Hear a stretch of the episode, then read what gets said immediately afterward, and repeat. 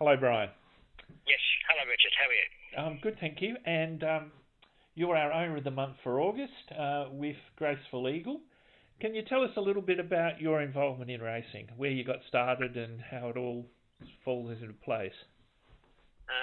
June and I actually got started mainly in the, she used to ride quite a bit, Western riding.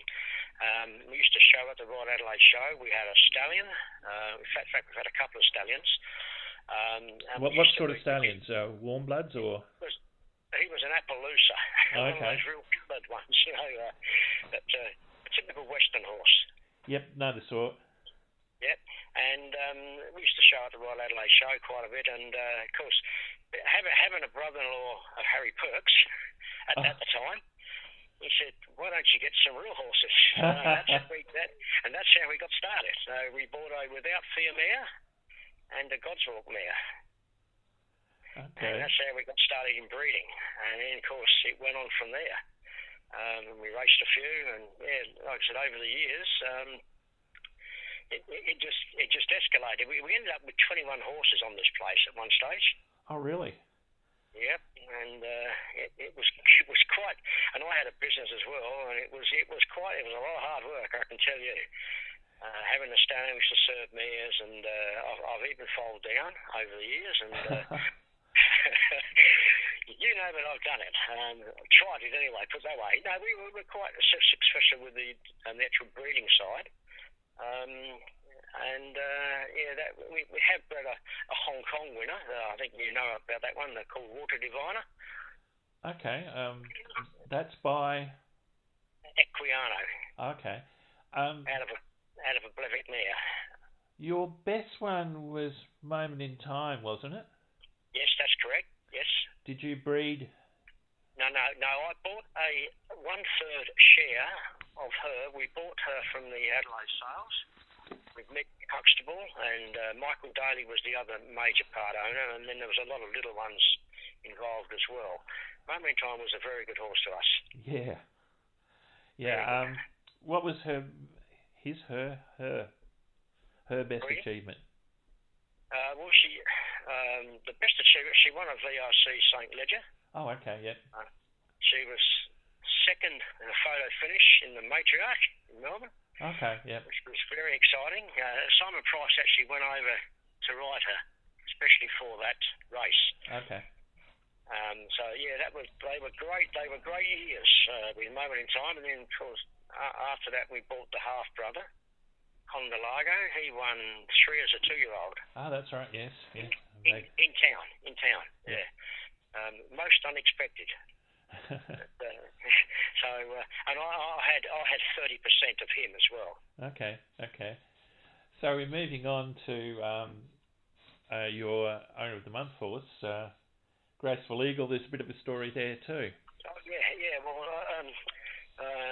as you would probably see in the in the letter I wrote, I went to the SARS with a list of about 30 plus horses and to look at, and I looked at every one, and this lot 131, Graceful Eagle, Free Eagle filly, was not on that list at all, and because of the Free Eagle side of it, but I started bidding on a couple early and got bidded out of it. I just went for too much money, and so when lot 131 came in the ring, I thought. So I said to Karen Burns, our new trainer, I said to her, gee, I like the look of that horse, I like the way she moves and everything else. And anyway, so I said, and I started a bid, and I got to 15,000, and it just.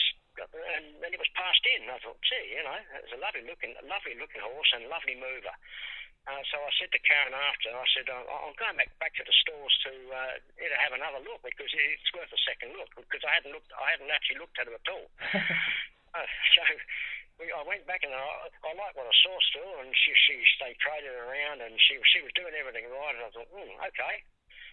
How much do you want? He said, 20. And I said, no, not paying 20. So I said, my bid was 15, and that was passed in. So I tell you what, I'll give you 18. I'll sort of meet you halfway sort of thing. And it was accepted. So that's how I ended up with her.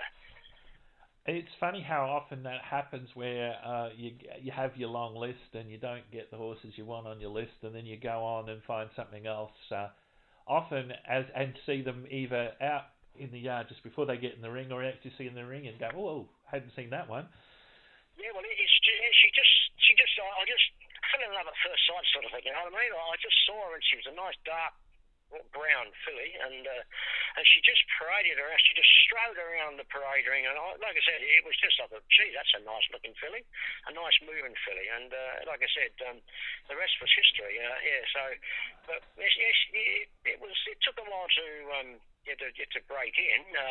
She was a bit dumb, I suppose, and although she done everything right, but she just improved, and we knew we had something before she raced.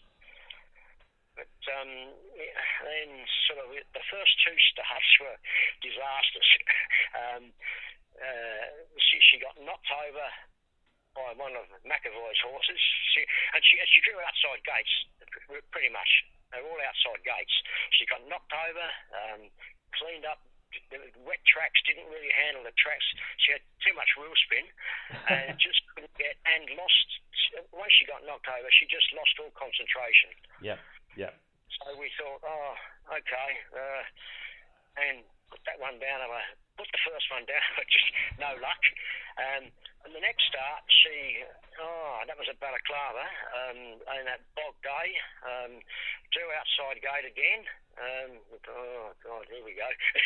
So she got cleaned up again, and of course it knocked her way back, and sort of, I think she just lost all confidence. So we thought, and she was, I found out later, she was very heavily in season. Oh. Which the vet said to Karen afterwards. She said, actually, the vet said, I don't know whether you saw the interview on the television. The vet actually said that he'd never seen a horse so much in season ever. I think it was a vet. So anyway, so that was excuse. So we're sort of running out of excuses, and I sort of, I've started a few doubts now in all sorts of things, you know. So I said to Karen, I said, well, let's change the jockey. We put Dominic to her. Yep. And Karen says, yeah, we'll add blinkers as well. So, and I tell you, it just turned her on something, you know. She just made it. She was just switched on, you know what I mean? And then, of course, Dominic actually took the initiative to sort of get her through this. She ended up with a reasonable gate this time. This was a third start, by the way. Yep. And Dominic actually, it wasn't the best start, but she sort of well back. And he just said, come on, girl.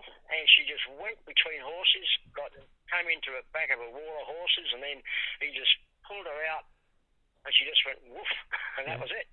She flew home, didn't she? Sorry? She flew home, didn't she? Yeah, she did. I don't know whether you saw it, but she flew home. It was a good run. And June and I were ecstatic. So where to with her now?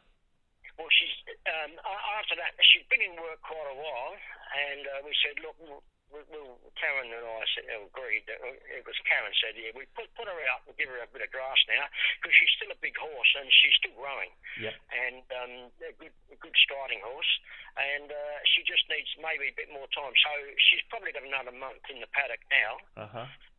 And then we'll bring her back hopefully for some bigger and better things later on in the year. So, yeah. From the breed, you'd anticipate her going over ground, I would think. Yeah. Yes, that's right.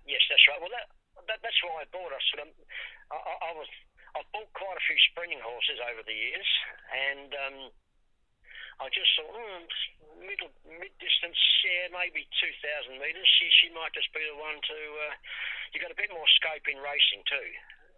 One of the things, if you listen to James Jordan, he continually says that while the Victorian sprinters come over, they usually struggle or don't always win. But when Victorians bring stayers over, they pretty much always win because the staying races here are not that strong.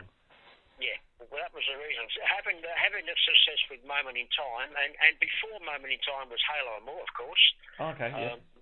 She won an Oaks trial. Uh-huh.